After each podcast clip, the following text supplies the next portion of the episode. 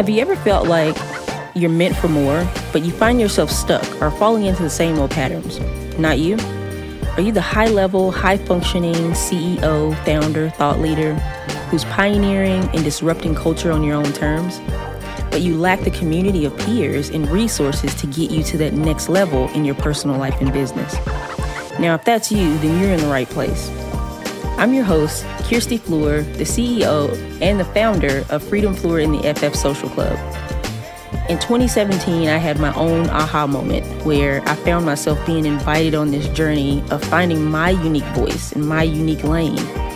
This journey was one of personal healing and spiritual awakening. When I experienced this, I found myself inspired to resource other women who were on a similar path. What I know is we don't have to do it alone, and we're stronger together.